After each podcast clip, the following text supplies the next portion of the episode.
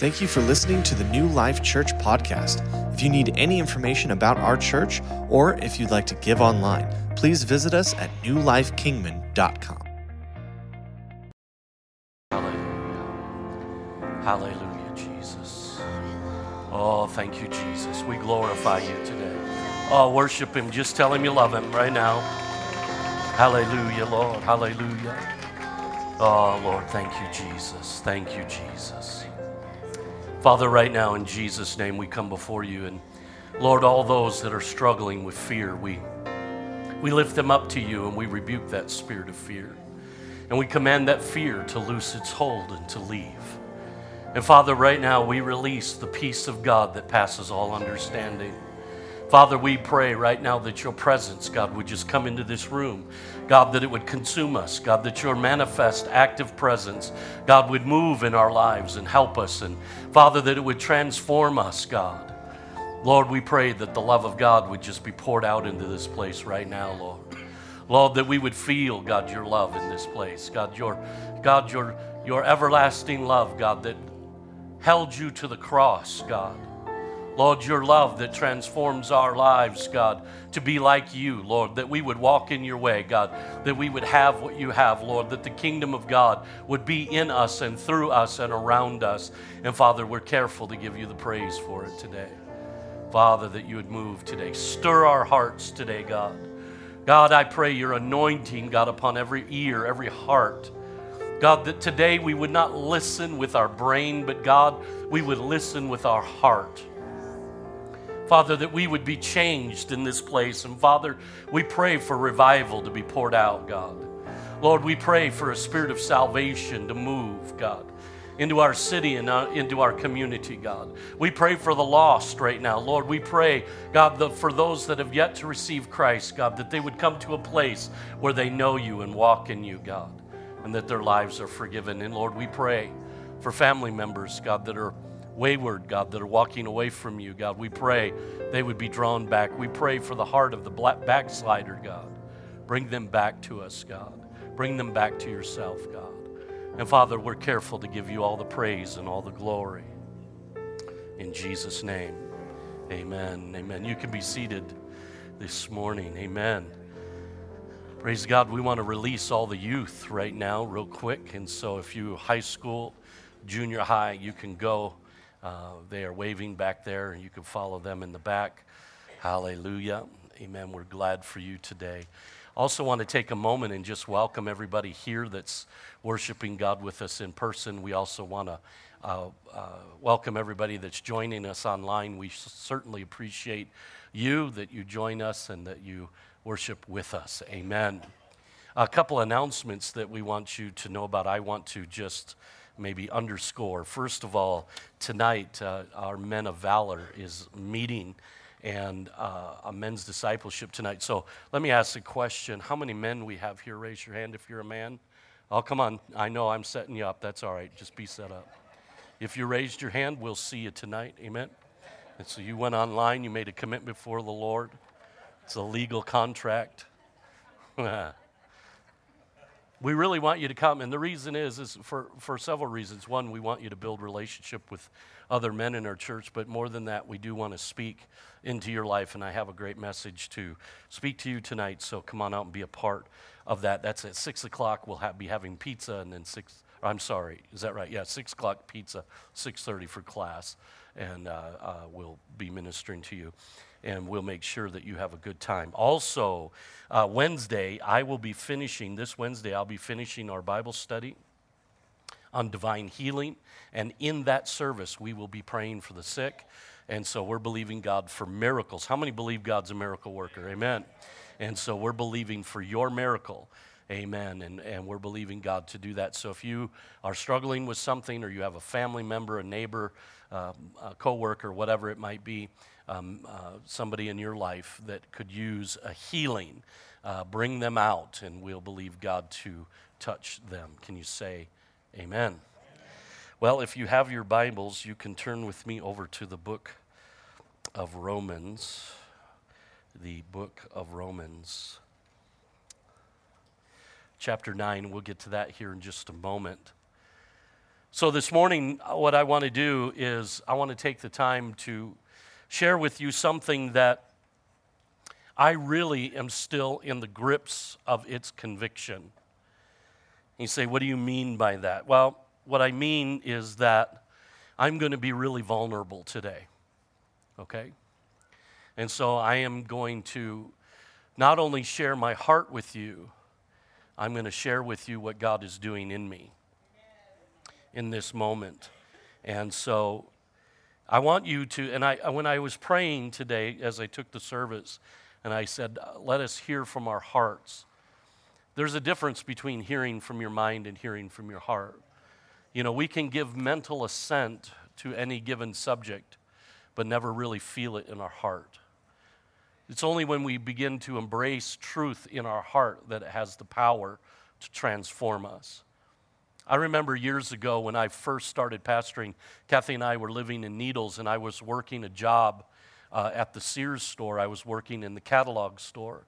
And the owner of the catalog store, he uh, was an atheist, but yet he read the Bible every day. He loved the Bible. He said, I think the Bible is the greatest book ever written. He says, I think it's got the greatest poetry. He says, the, just the way the words come together. He goes, I think the Bible is awesome. He goes, I don't believe a word of it. He goes, but I, I, I love it. He goes, I read it every day.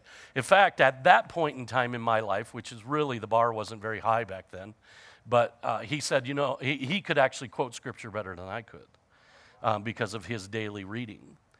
And I, I often pondered that because we can actually possess truth that does not transform us. God, help us if we hold on to truth that does not transform us. We need truth to transform us. And that's why today I say, you need to hear this from your heart. And, and I guess that, that, that sounds fine because then my natural question is, well, how do you do that? You know, how do you do that? Well, I guess what I am saying is what you need to do today is you need to lay down your walls, your defense mechanism. You need to lay down the, the, the propensity to elbow your neighbor and say, This is for you you need to realize this, what I'm about to say. Let me say this if it ain't for any of you, it is definitely for me. Okay? And so I just want to encourage you with that. And I know you're probably thinking, oh, dear God, what's coming? It'll be okay. It's going to be okay. Tell your neighbor it's going to be okay. All right. So the other day, I was coming out of the prayer room. Many of you know, I've told you this before, before every, every time I come to the office, I I go into the prayer room, spend some time with God, and, and so I'm in, in there and I, I pray. And well, I was the other day, I was coming out of the prayer room, and there was a woman in the alley, and she was obviously distressed and agitated, and it was apparent that she was tormented by something. And she looked over at me and began to cuss me out. And that was not the first time this has happened. I've been cussed out by this woman many times before, and I've had many encounters with her before. So I did what I always do. I kind of chuckled to myself, assuring myself, at least hell knows that I'm a man of God. And over the past few years, I've kind of grown numb to all of this. And I've chalked it up to her bad decisions. And I assumed that she was just irresponsible in life, and as a result of her irresponsibility, it's destroyed her life. And I kind of had, you know, that, well, that's what you get attitude. You ever had that? You ever looked at somebody and go, well, that's what you get? You know, that's, you know, you, you act stupid, then stupid things happen. You know, that's what you get. That was kind of the attitude that I had that day. Well, little did I know all of that was going to change. And I'm not even sure how it all happened, to be honest with you. I'm, I'm not sure exactly how all this came together, except that, you know, God had a plan. And how many know that sometimes God puts things together and it's beyond our ability to understand how all He connected all the dots, but He did it. And I believe it was Rosemary that came into my office and without knowing what had happened to me earlier, and when I came out of the prayer room, she said, You know that woman that walks in the alley back and forth? And I said, Yeah. It was kind of like got my attention. She said, Do you know who she is? And I said, No, I don't. And she told me her name. And I was shocked. I sat back in my chair and I was grieved. She was a young woman who years ago went to this church. To make matters worse, my wife told me that she was involved in our children's church ministry. And I was sitting in that chair because I had no longer recognized her. And I was convicted to the very core of my being. Convicted because of my apathy, because of my arrogance, because of my lack of passion. Here was a person who at one time walked with God. She had prayed in this church. She had worshiped in this church. She had volunteered in this church. And now she's walking the streets talking to herself. And as horrific as that is, that's not the tragedy here. The tragedy is that I had moved her in my mind to a place where she was at best an inconvenience and at worst a frustrating problem. The tragedy is the one who was called and anointed to share the love of God could only see an inconvenience and a problem. Matthew chapter 9, verse 36, Jesus speaking to his disciples said, When he saw the multitudes, he was moved with compassion for them because they were weary and scattered like sheep having no shepherd.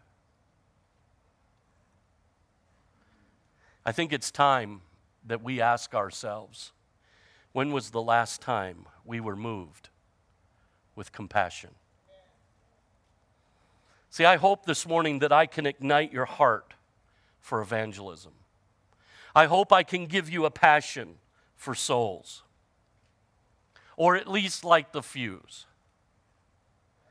I believe we need to be reminded this morning of our obligation to the Great Commission. We need to be stirred up for what God has called us to do. Can you say amen? We need to be reminded about the passion we ought to have for those who are lost. And we need to ask ourselves whether or not have we lost our passion. One man once said, "We are called to be fishers of men, not keepers of the aquarium." We are called to reach the lost. We are called to restore the broken. And we are called to release people into their destiny.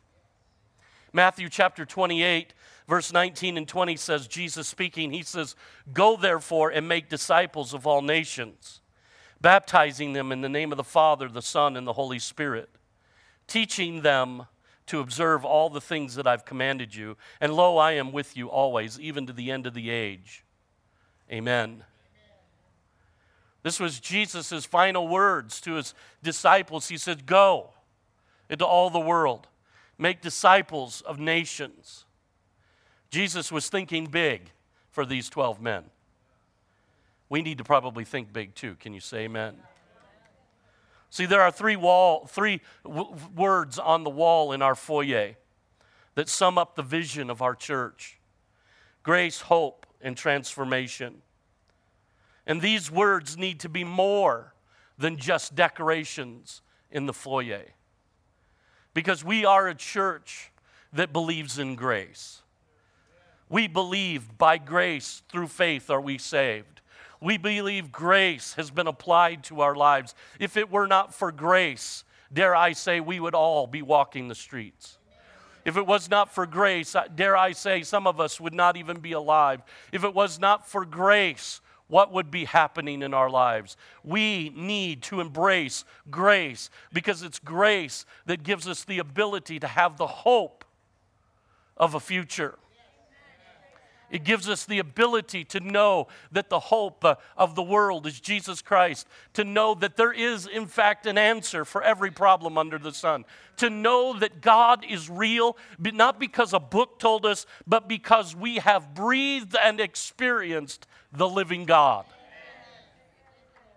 And from that hope, we are transformed from what we were to who we are, transformed from utter death to very life itself, transformed from darkness to light, transformed from evil to righteousness.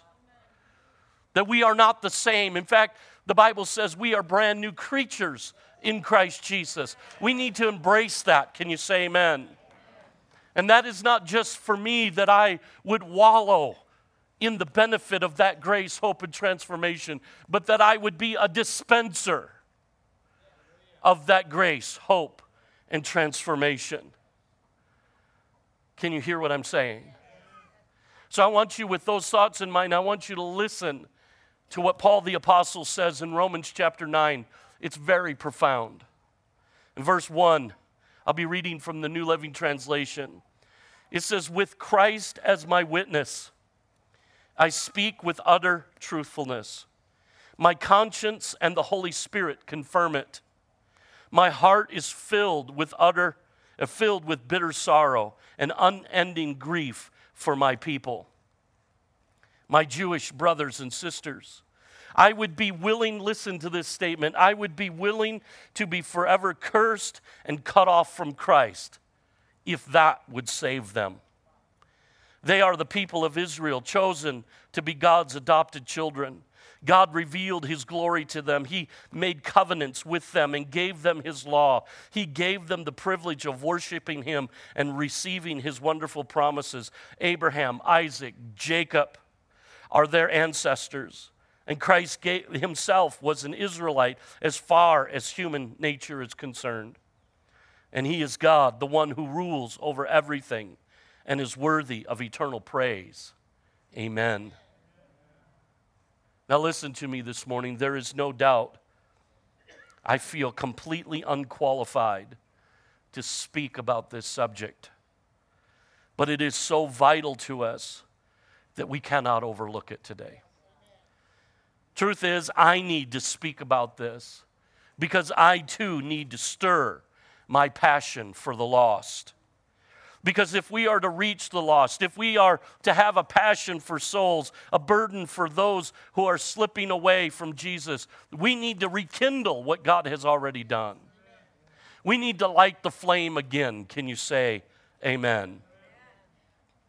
Now, this morning, we're going to have to ask ourselves some hard questions. And the first one is, is how much real concern do we have for those that are living without Jesus? Do we fail to win people to Jesus because simply we do not feel the depth of their need? Someone once said the epitaph of our society should be this This civilization died because it didn't want to be bothered.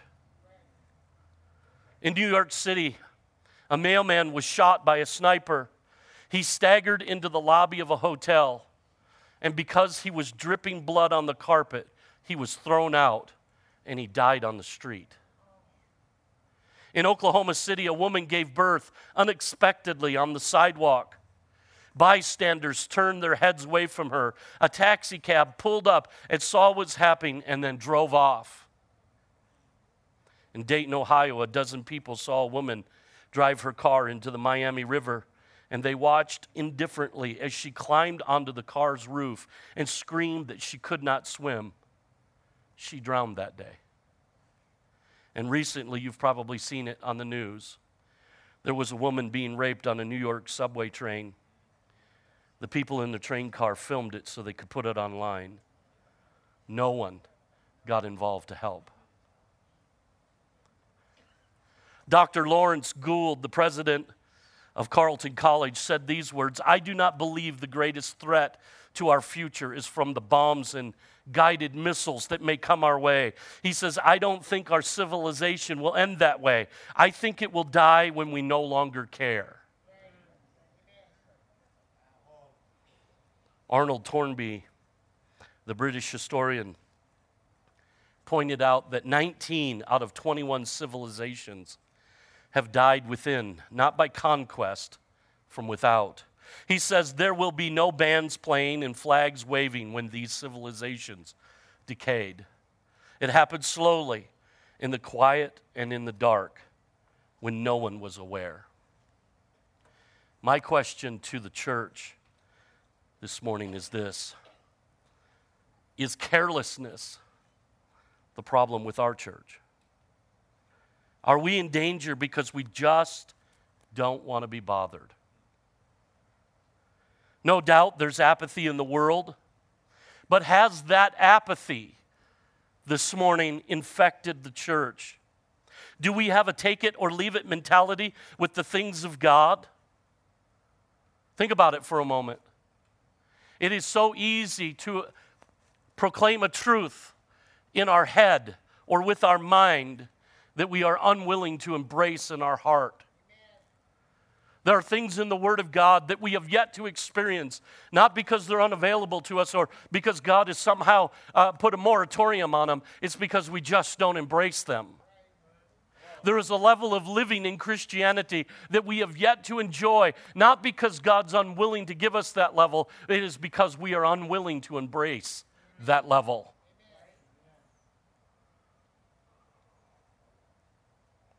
Have we moved into a place of apathy, particularly with the souls of men and women who hang in the balance of eternity? As we look at the, our text, we find the, uh, the absolute ap- opposite of apathy. Even before Paul's conversion, the Bible says that he was full of zeal, persecuting the church. After his conversion, he was full of zeal, preaching the gospel and building the church. So before he was saved, he was a zealous persecutor. And after he was converted, he became a zealous proclaimer of the good news. He was wholehearted in the service of Satan. And then he was, when God got a hold of him, wholehearted in his service to Christ. The thing that I find that is so amazing is how when we get saved, how often we come into this place where now we need to manage time. Before we got saved, there was not a day that went by when the bar door was open that we weren't there, if that was your thing with no thought of, like, hey, I'm spending a little too much time here. And somehow, one hour a week at church, preacher better get on with it. I got things to do.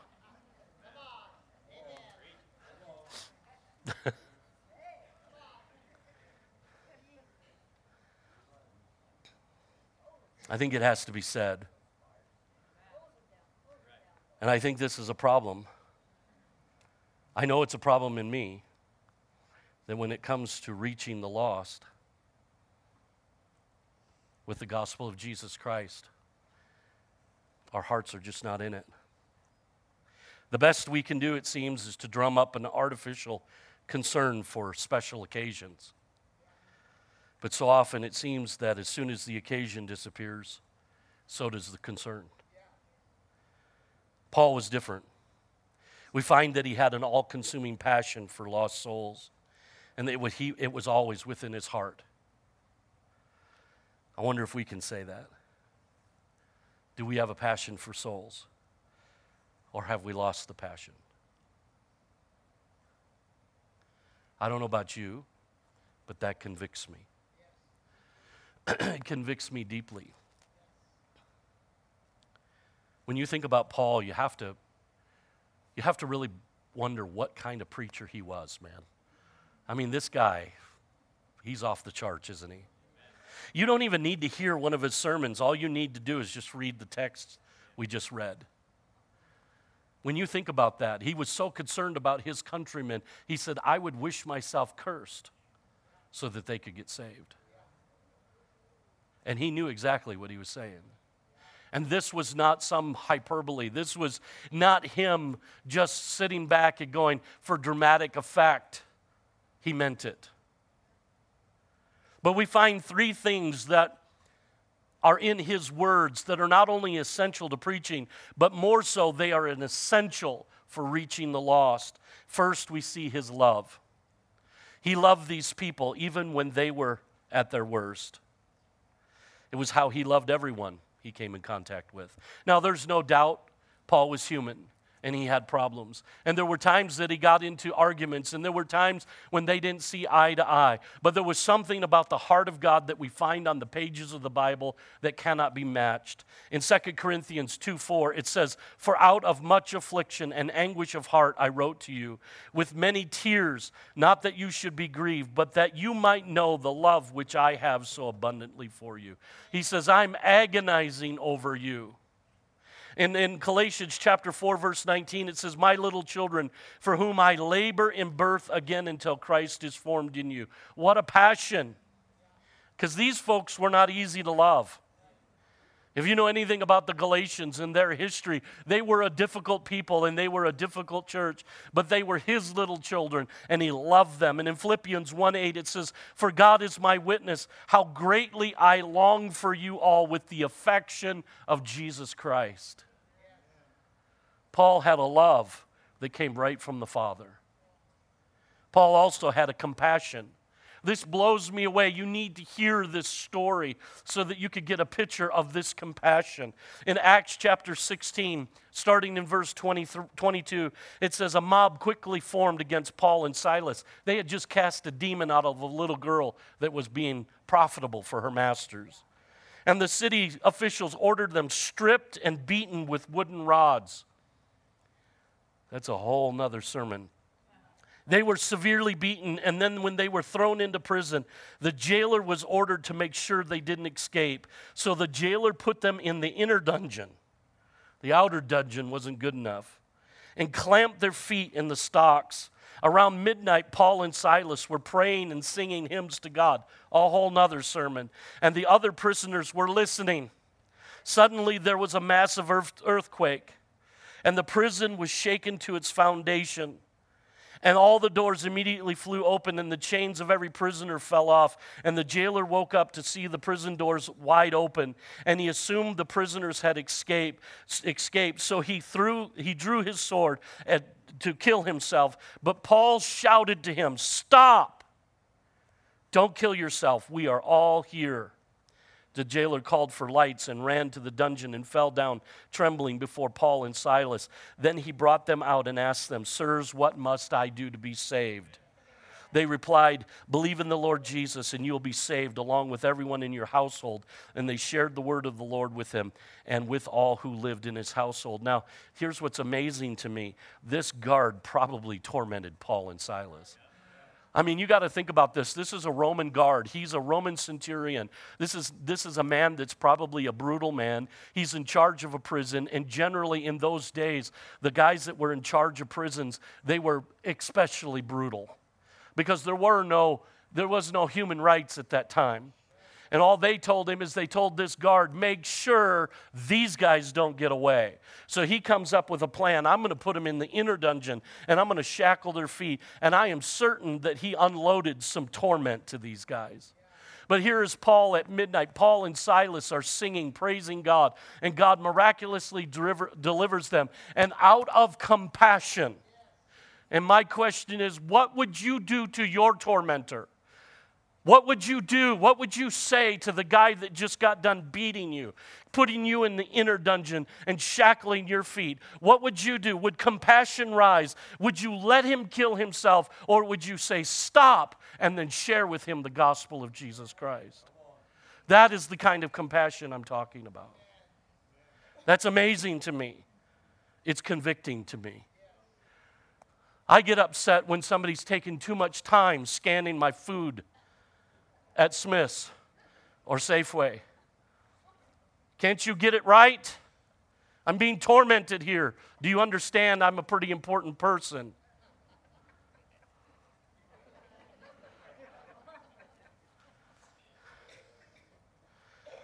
Then the next thing, the last thing that we see in Paul is his earnestness for the lost. In 1 Corinthians 9 19 through 22, he says, For though I am free from all men, I have made myself a servant to all. In other words, he says, I am under the control of no man, but I am make myself a servant to all, that I might win the more. To the Jews I became a Jew, that I might win Jews. To those that are under the law is under the law, that I might win those who are, are under the law. To those who are without the law as without the law. Not being without law toward God, but under the, but under the law towards Christ. In other words, I didn't just go off into wild sin so I could win people. In other words, I was under control, but I, I lived my life as if I did not have the restraints of the law, that I might win those who are without the law. To the weak I became weak, that I might win the weak. I have become all things to all men, that I might by all means save some. In other words, he says, I'm willing to do what it takes to win souls. I'm willing to look goofy. I'm willing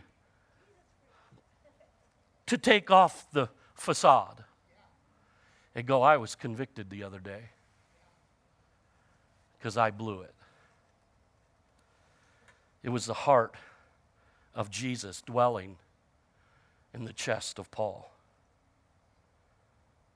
And what I mean is, he was infected by Jesus' passion for dying lost souls.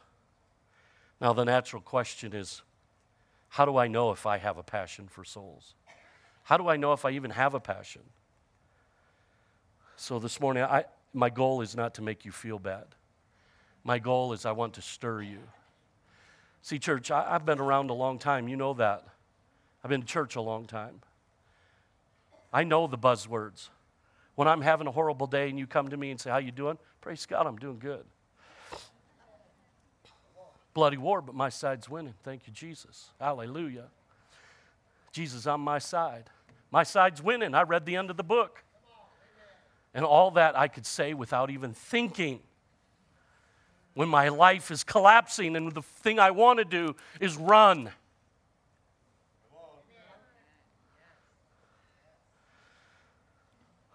How do I know if I have passion? See, it's easy. I remember years ago a guy said to me, Well, I'm evangelistic. And I said, How, how do you know that? He said, Because the church I go to is evangelistic.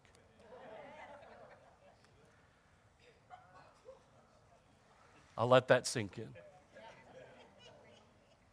So I want you to look beyond yourself and I want you to look into your heart. And I want you to take stock today. Do you find the heart of Jesus there? Do you find a passion for souls? See, because if we are passionate for souls, then soul winning will be the main business of our life. What are we really living for? What is our greatest ambition? Is it a new home? A better job? Is it worldly success or possession? Position? Is it money? Or is it the ease of life? You know what? The, the, the, funny thing that's happening to me now, I'm definitely not the ancient days by any stretch, but I'm old enough to appreciate the idea of retirement.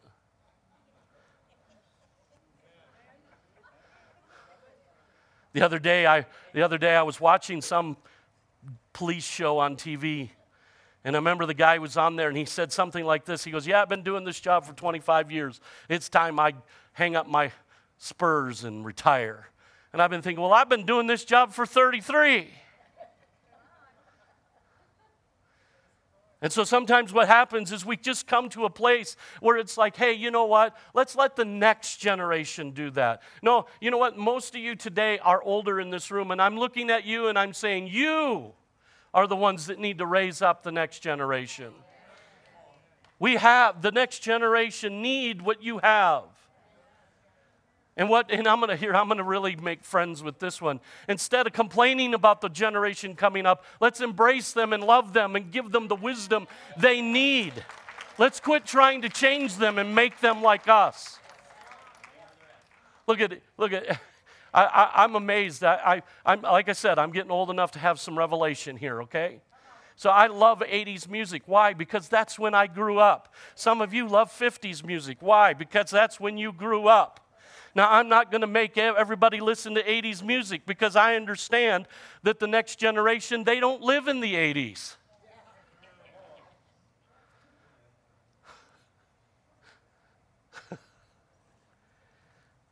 Another sermon, I'm off the topic. We need to be passionate about souls, and it needs to be the main business of our life.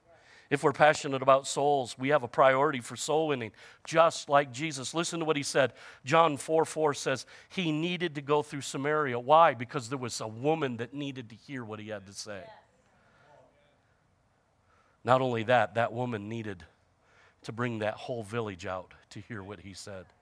In Luke 9 5, it says, When Jesus came to the place, came to the place, he looked up and saw him and said to Zacchaeus, Make haste and come down, for today I must stay at your house. Why?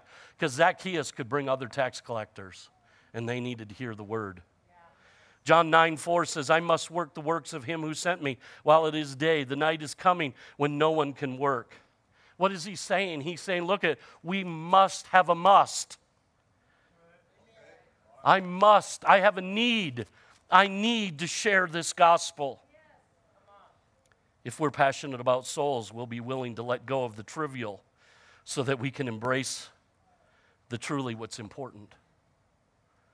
You know what, church? I, I once again, here's I'm giving you a little bit about my age. Walking through my garage the other day, I discovered that I'm we have boxes in my garage that we haven't opened in probably 20 years.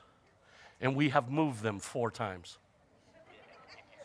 Moved the boxes unopened four times. Don't even know what there's in there anymore. I'm hoping there's boxes of cash. I don't think so. I think it's just junk.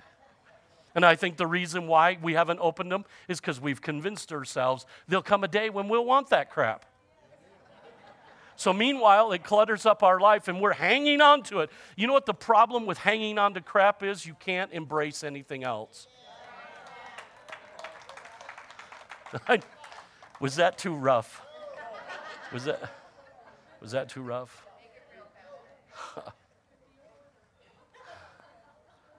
I, I, you know what? I, I'm going through my library at my house. I have actually have a library. Those of you that have been to my house, you know I got books stacked on top of books. I've got bookshelves filled, and then there's books in front of the books stacked up. And I was looking at it the other day, and I went, "You have way too many books. There's books in there I'll never read again because they're false doctrine." You,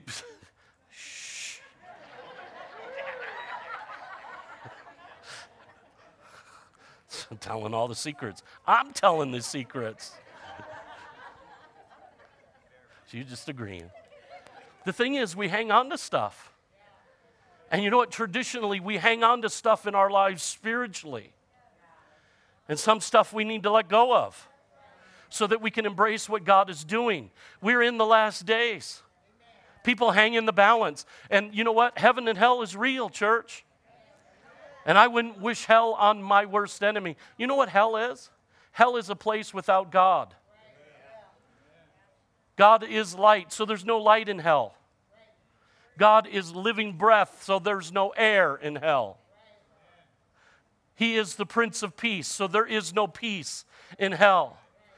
It's not a place anyone should go. For any reason, we need to give them the gospel. Can you say amen? And if we're going to be passionate about souls, then our efforts need to be, we need to bathe them in tears. Psalms 126, 5 through 6 says, Those who plant in tears will harvest with shouts of joy. They will reap as they go planting their seed, but they sing as they return the harvest. In Luke chapter, listen to this. Just listen to this precious story. Luke 9, 19, verses 37 through 42. When he reached the place where the road started down the Mount of Olives, all of his followers began to shout and sing as they walked along, praising God for all the wonderful miracles they had seen. Blessings on the King who comes in the name of the Lord. Peace in heaven and glory in the highest. But some of the Pharisees among the crowds, a crowd said, Teacher, rebuke your followers for saying things like that. He replied, If they keep quiet, the stones along the road would burst into cheers. But as he came closer, listen, here's this wonderful moment with Jesus. Then it changes. But as he came closer to Jerusalem, he saw the city ahead. This is the city of David, this is the city of the presence. He began to cry. How I wish today that you, of all people, would understand the way to peace. But now it's too late. And peace is hidden from your eyes. When's the last time we really cried over souls? If we're passionate about souls, we'd be willing to make sacrifices for the sake of others. It'll cost you, but it'll be worth it every time. If we're passionate about souls, we will rejoice when one soul is saved. So I want to bring this to a close if Jason wants to come play music. I, I just very quickly just want to give you some advice for becoming passionate, lighting the fuse. First, we, we got to get a glimpse of eternity.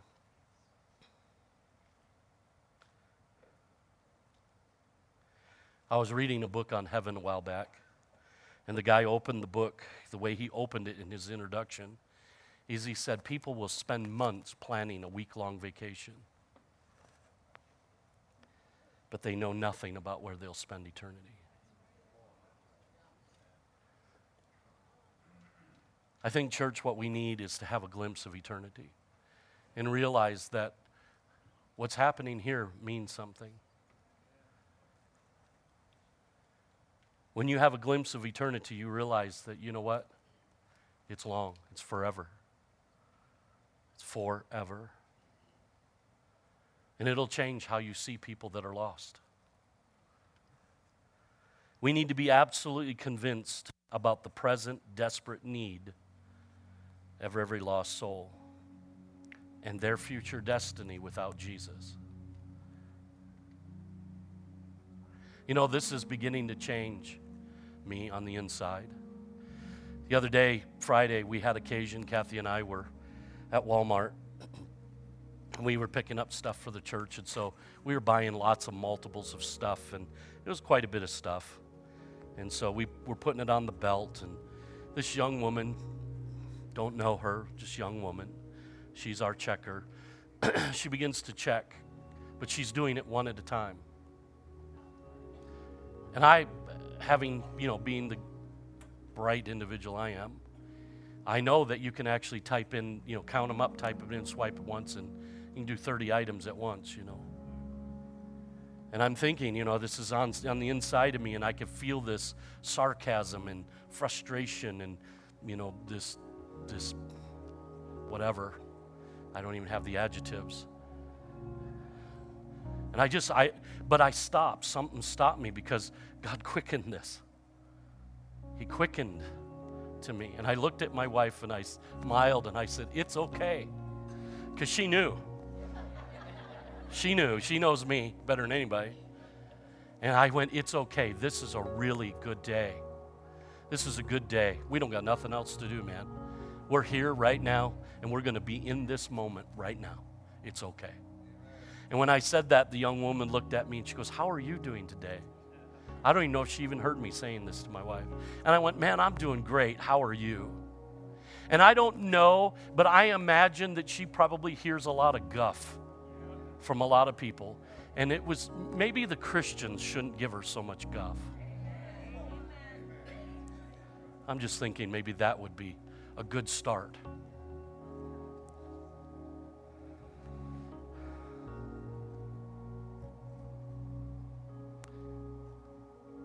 We must meditate on the tremendous sacrifice of the cross. What Jesus went through, what he went through physically was nothing compared to what he went through spiritually. And I don't even know if we can understand that. I don't know that there are is a human language that can that can describe what he went through. But he paid an awful price. And it was not for nothing.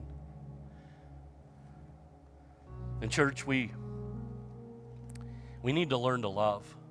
We are too cynical. Look at let me let me can I just can I just take just a tiny little bunny trail? We need to we need to not allow ourselves to get caught up in the rhetoric of the internet. I was talking to somebody earlier today, and they had come in and they were just going down the line of all the garbage going on in the world. And I asked him, I said, Why does that surprise you? And why are you offended by it? And he looked, just looked at me, and I said, It's Second Timothy. Paul tells Timothy, in last days, perilous times shall come. People will be lovers of self and disobedient, and they'll be arrogant and violent and all this stuff. Why are you surprised?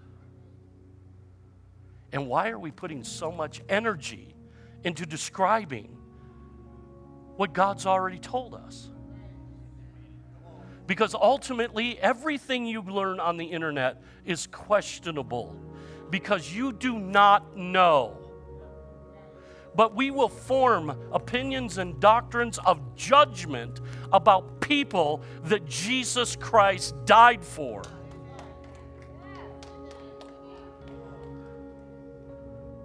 When we should be just saying, you know what? We ought to pray for our president. I expect your emails, letters, and cards later. It's too easy to be uh, judgmental. It's not easy being a judge, right, Judge? But it's easy being judgmental. If you don't know, Larry was a judge for 15, 16 years. I love Larry. I love Larry. But when you have somebody's life hanging in the balance, wow, that's tough duty. And when we appoint ourselves the purveyor of the conspiracy theory, you're way off track. We need to be in communion with the Lord. Because when we're in communion with Him, we'll begin to share His passion.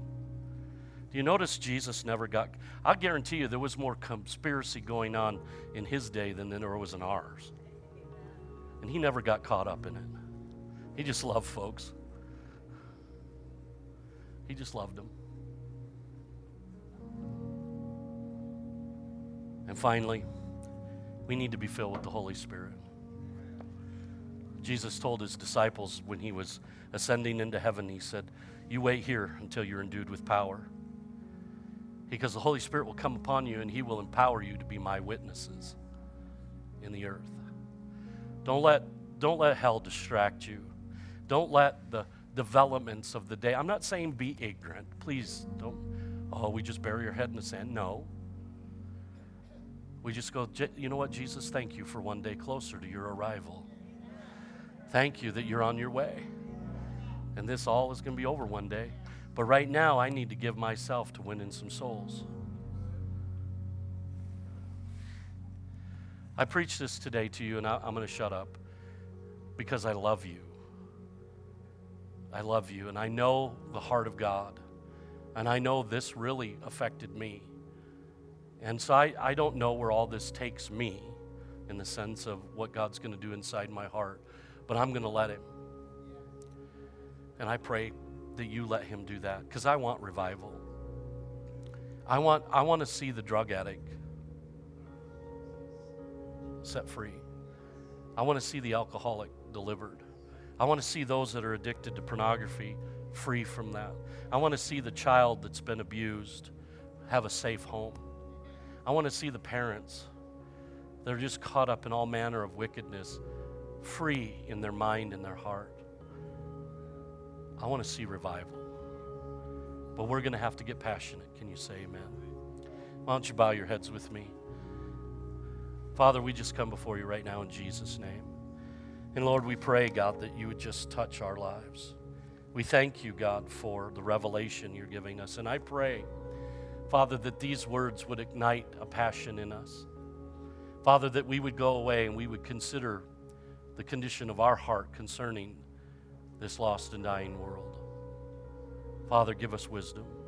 I wonder today, everyone that's in this room that is here, or everybody that's watching online, if you're here today, I know this wasn't really a salvation message, but if you're here and you say, you know, I don't know Jesus as my Savior, but I'd love to give my life to Him, if that's you, would you lift up your hand all across this place? Amen. Praise God. Amen. I see that hand. You can put it down. Someone else. I need Jesus. Maybe you're not right with God. Maybe at one time you walked with Him, but you find yourself disjointed. You find yourself backslidden, but you need Jesus in your life. Would you lift your hand? Would you, would you lift it up? Amen. See that hand. would you pray this prayer? And for those of you that are on watching online, if you want to pray this prayer with us, just follow along. Say, Lord Jesus, I ask you to come into my heart and to forgive me of my sin, be my Lord and my Savior. I give you my life, and I receive yours in return. In Jesus' name, amen. If you did that for the first time or the 101st time, it's the greatest thing you've done. I'm going to ask our ministry team to come up, come up front. And if you prayed that for the first time, come up and talk to one of these that are standing up here. If you online prayed that for the first time, let us know. Put a comment in the comment section. And for the rest of us, let's, before we go, let's just stand to our feet real quick. Let's stand to our feet. Remember, men, we got men's discipleship tonight, 6 o'clock six o'clock for six thirty for the class. Come on, I'll be a part of that. And then Wednesday we'll be praying for the sick. We're going to release you today. Go today and say, God, go ask God, give me a passion for the lost. Give me let, let me see through your eyes and feel with your heart. Amen. God bless you. We're going to release you, let you go. You could come up if you have prayer need at all. Come on up and they'll pray for you.